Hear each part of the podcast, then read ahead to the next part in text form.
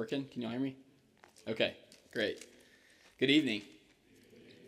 Uh, before I get started, let's let's bow.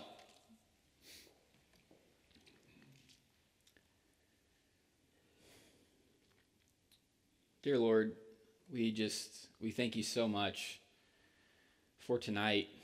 We thank you for this building, this place to congregate, to come together and to worship you.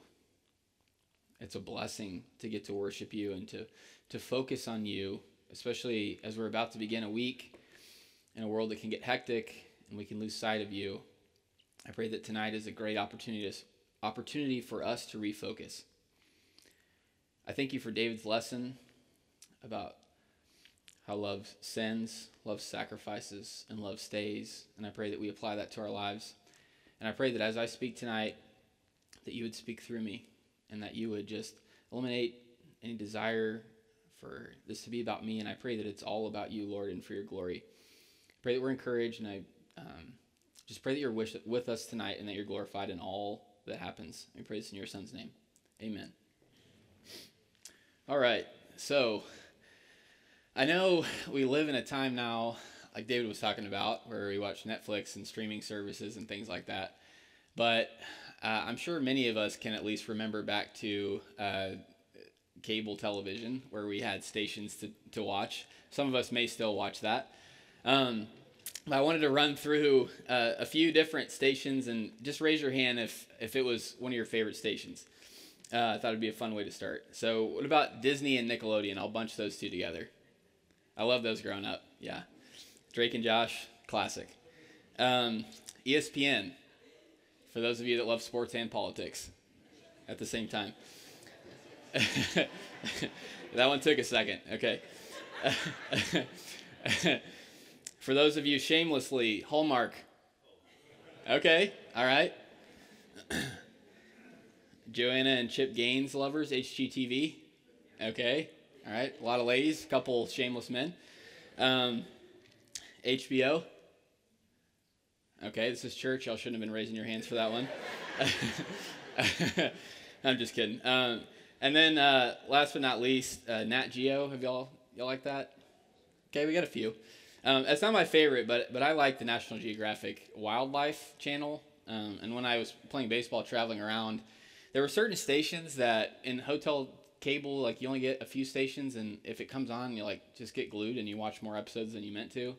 Uh, Chopped on the Food Network was one of those shows. I could run through some episodes of Chopped, um, and then also the Nat Geo Wildlife Channel.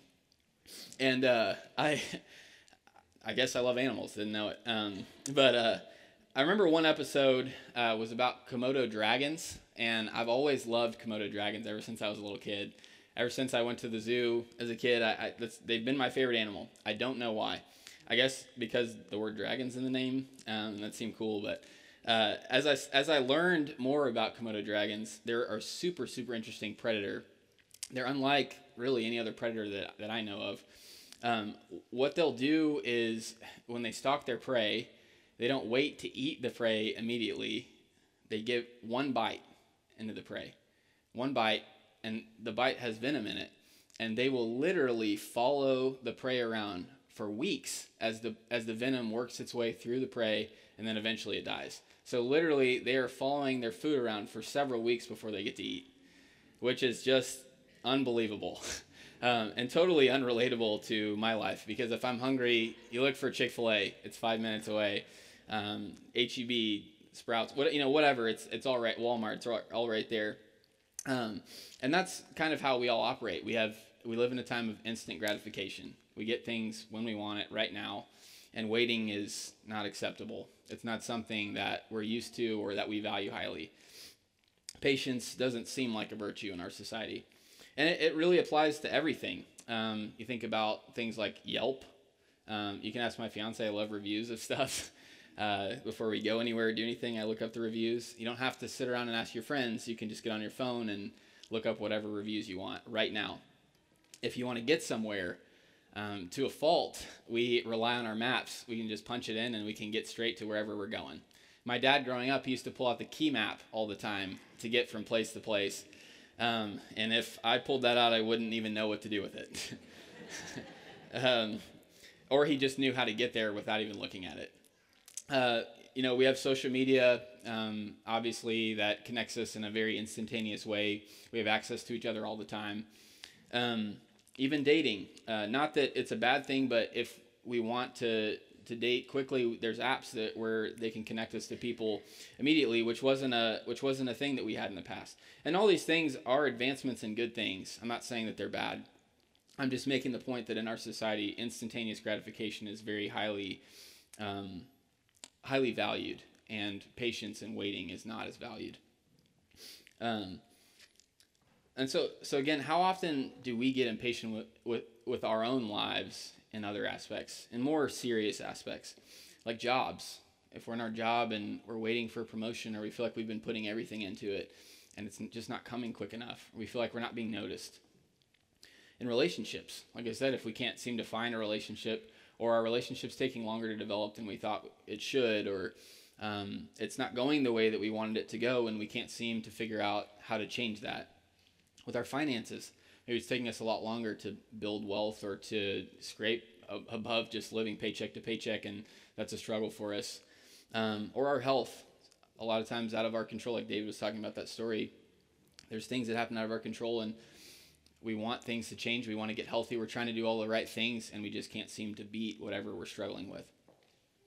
So, um, tonight, as we think about being patient and waiting, I want us to turn in our Bibles to 1 Samuel chapter 16. 1 Samuel chapter 16, and we will start in verse 11.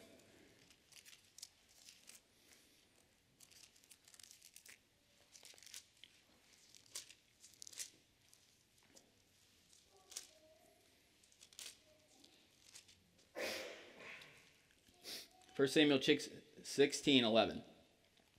And Samuel said to Jesse, Are all the young men here? Then he said, There remains yet the youngest, and there he is, keeping the sheep. And Samuel said to Jesse, Send and bring him, for we will not sit down till he comes. So he sent and brought him in. Now he was ruddy, with bright eyes, and good looking. And the Lord said, Arise, anoint him, for this is the one. Then Samuel took the horn of oil and anointed him in the midst of his brothers, and the Spirit of the Lord came upon David from that day forward. So Samuel arose and went to Ramah. So, a little backstory. I'm sure a lot of us are familiar with what's going on here, but this is where David, King David from the Bible, is anointed as the king of Israel. And so, before this time, heading into 1 Samuel, we come out of the book of Judges.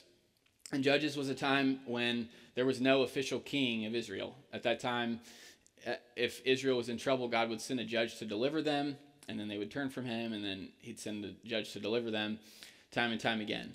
Well, the Israelites looked around at all the other nations around them, and every other nation had a king. And they came to Samuel, who was, I guess, kind of the primary prophet at that time, and they went to him and told him, We want to look like the other nations. Give us a king so that we may look like them.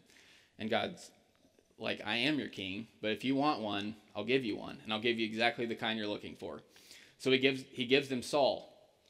And Saul is tall, handsome, GQ looking guy. Mean, he he's head and shoulders taller than everybody else.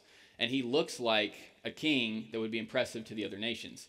He looks like someone that they're asking for. And he starts off faithfully. He starts off very well. But as the chapters go on, about seven chapters in, he really starts to take a turn for the worse, and he basically turns his back on God. Well, at that time, God says, Well, I'm going to choose a king that has a, a heart for me, a heart that wants to follow me, and he chooses David. So he sends Samuel to look for this King David, and that's what we find here in 1 Samuel chapter 16. Samuel goes to the house of Jesse, who had, I, I can't remember how many sons, but David's the youngest. And Samuel's going through all the sons, and he finally gets to this short little runt, and God's like, That's the one. That's my guy. And so he anoints him. And he's told that he's going to become king in Saul's place. Now, scholars believe that at this time that David was 12 to 15 years old. So can you imagine when you were 12 or 15 being told that you're going to become the king of Israel? That's uh it's not out of the realm of possibility. Josiah was king at 8 later on. Um, but David's told he's going to become the king of Israel. Now Saul is still the king. The issue here is that Saul has to not be king for David to become king. And so you would assume that Saul would step down and let David step in in his place, but that's not what happens. Uh, Saul finds out that God's anointed David as king, and David had been under Saul, living in his house, and Saul tries to kill him and, run, and chases after David. And so David has to go on the run, living in caves, living in a different country. His best friend dies. His wife is Saul's daughter. He can't trust her. He's not sure who he can trust. He has a band of men that go around with him, but that's really all he has, and even that's inconsistent. Truly, all he has in this time is God, no other consistency or stability. And you think, okay, I can do that for a year, maybe uh, two years. Well, David did that for 10 to 15 years.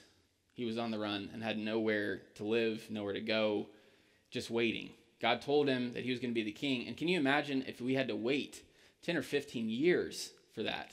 What would you be thinking? God, yeah, I, this is exactly how I would have drawn it up.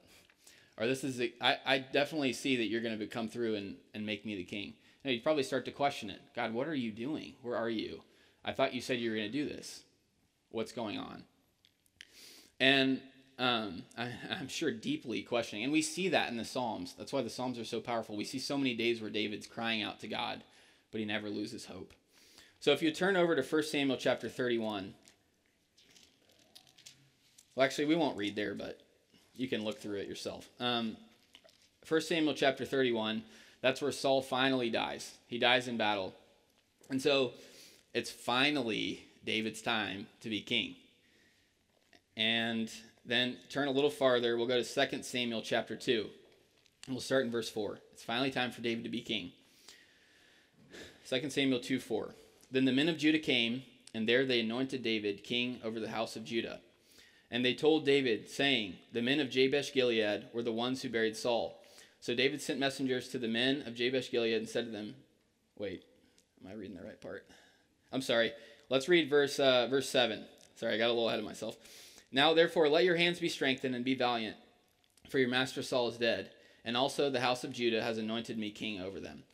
So you see there, David has been anointed as the king of Judah, not Israel. Israel has separated itself. If you read a couple verses later in verse 8, but Abner, the son of Ner, commander of Saul's army, took Ishbosheth, which is quite a name, the son of Saul, and brought him over to Mahanaim, and made and he made him king over Gilead, over the Asherites, over Jezreel, over Ephraim, over Benjamin, and over all of Israel. So Ishbosheth is Saul's son. He knows that David is supposed to be the next king of Israel, yet he is anointed king and accepts it.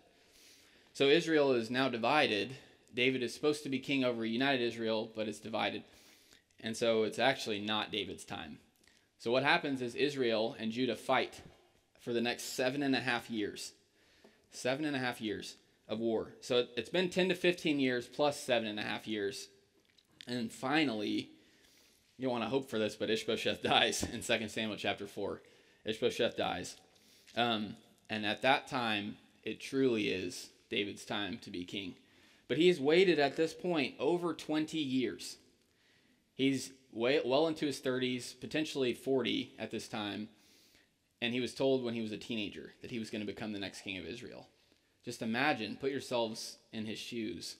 Do we do we wait for things like that today?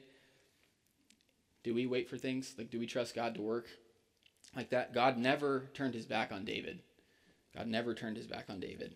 And so in 2 Samuel chapter 5, verses 1 through 3, uh, let's read that. Then all the tribes of Israel came to David at Hebron and spoke, saying, Indeed, we are your bone and your flesh. Also, in time past, when Saul was king over us, you were the one who led Israel out and brought them in. And the Lord said to you, You shall shepherd my people Israel, and be ruler over Israel. Therefore, all the elders of Israel came to the king at Hebron, and King David made a covenant with them at Hebron before the Lord and they anointed David king over Israel. So there you see it. David is king now, um, which is just incredible. And we see, well, we'll see in a second, but in that time, David was patient with God. He struggled. We see that, like I said in the Psalms, we see that time and time again. He struggled deeply, as I'm sure we would have as well. But he was patient with God and he let God prepare him for his kingship in that time. And because of that time of preparation, David became the faithful king that he was, because he let God use that time to prepare him. As we see in, uh, uh, let's see, 5 verse 4, the next verse, David was 30 years old when he, be- oh, I'm sorry, okay, well, there we have the, the age. He was 30 years old when he began to reign, and he reigned 40 years. So he reigned for 40 years because he was faithful in that time when it didn't make sense, because he waited on God, because he allowed God to prepare him in that time. Not only was he king for 40 years, which was a lot longer than Ishbosheth's two, I think, but David was in the line of Jesus. The Messiah came through him because of his faithfulness in that time. He could have easily given up, but he didn't. And he was known as a man after God's own heart, and he was the standard by which every king in Israel after him was measured. Everyone was considered in comparison to David because of his faithfulness. He had his faults, but he was faithful. So tonight, I want us to ask ourselves what are we going through right now? What are we waiting on God in? It's a question for each of us to ask ourselves. What's an area where we feel like we're waiting on God? It could be health issues, it could be jobs, it could be finances, it could be anxiety, it could be, I don't know, I mean, uh, it could be a, nor- a million different things. And we're not, we're not sure why God's making us struggle through this or why isn't He answering us right now. But there's purpose in it. Just like with David, in his waiting of 20 years, there's purpose in our waiting. God's doing something. Because oftentimes, our greatest struggles and the times where we have to wait the most become our greatest ministry. If we deal with the sickness and we allow God to prepare us in that time and lean on Him more, then we can minister to people who are sick in a way that other people can't. If we lose a loved one and, we're, and we struggle through that, but we lean on God in that time, we can minister to someone who loses who's going to lose a loved one because there's going to be people that do. If we're struggling financially, we can be a minister to people who are struggling financially. And the list goes on. But our greatest struggles and the times where we have to wait the most become our greatest ministries. And there's purpose in it. God's doing something. He's never, ever quitting on us. So we shouldn't quit on Him. If you think about several other examples that I'll run through really quickly, Jesus was prepared. It took 30 years for his ministry to start. He was being prepared on earth. Then it was 40 days in the wilderness, and he was tempted by Satan. But he was being prepared for his ministry. It's hard to think that Jesus needed to be prepared, but he allowed himself to be. Moses, he was prepared for 40 years, not once, but twice. Moses killed an Egyptian, ran away to the wilderness, became a shepherd, and then God sends him into Egypt to go deliver his people. But he had to wait 40 years for that, and he didn't know God was coming. Then he takes the people into the wilderness to take them into the promised land. They're unfaithful. Another 40 years before he goes on to his heavenly reward and they go into the promised land. Joshua, that entire time, waited for those 40 years under Moses as a servant. And then he becomes the faithful leader of Israel that gets to take them into the promised land. But he allowed that time of preparation to be what prepared him for that. And lastly, Paul I can't remember where it was. I want to say it was Antioch, but he stayed about 12 years after he was converted and learned from the Christians and was and built his foundation before he went on all his missionary journeys. There was a time of preparation for some of the greatest men in the Bible and women too that we can think of. They allowed that time, they waited on God and they were prepared in that time. So what are we being prepared in? A quote that I had on my wall growing up as a kid that I love and I still think about to this day. I don't know who said it. I should, but I don't. It says, That which grows rapidly withers rapidly. That which grows slowly endures. That which grows rapidly withers rapidly, but that which grows slowly endures. So that's something I want us to keep in mind. And I'll close this morning. Let's go to Isaiah 40, 31. Michael already read it, but I don't think we can read it too many times. Isaiah 40, verse 31.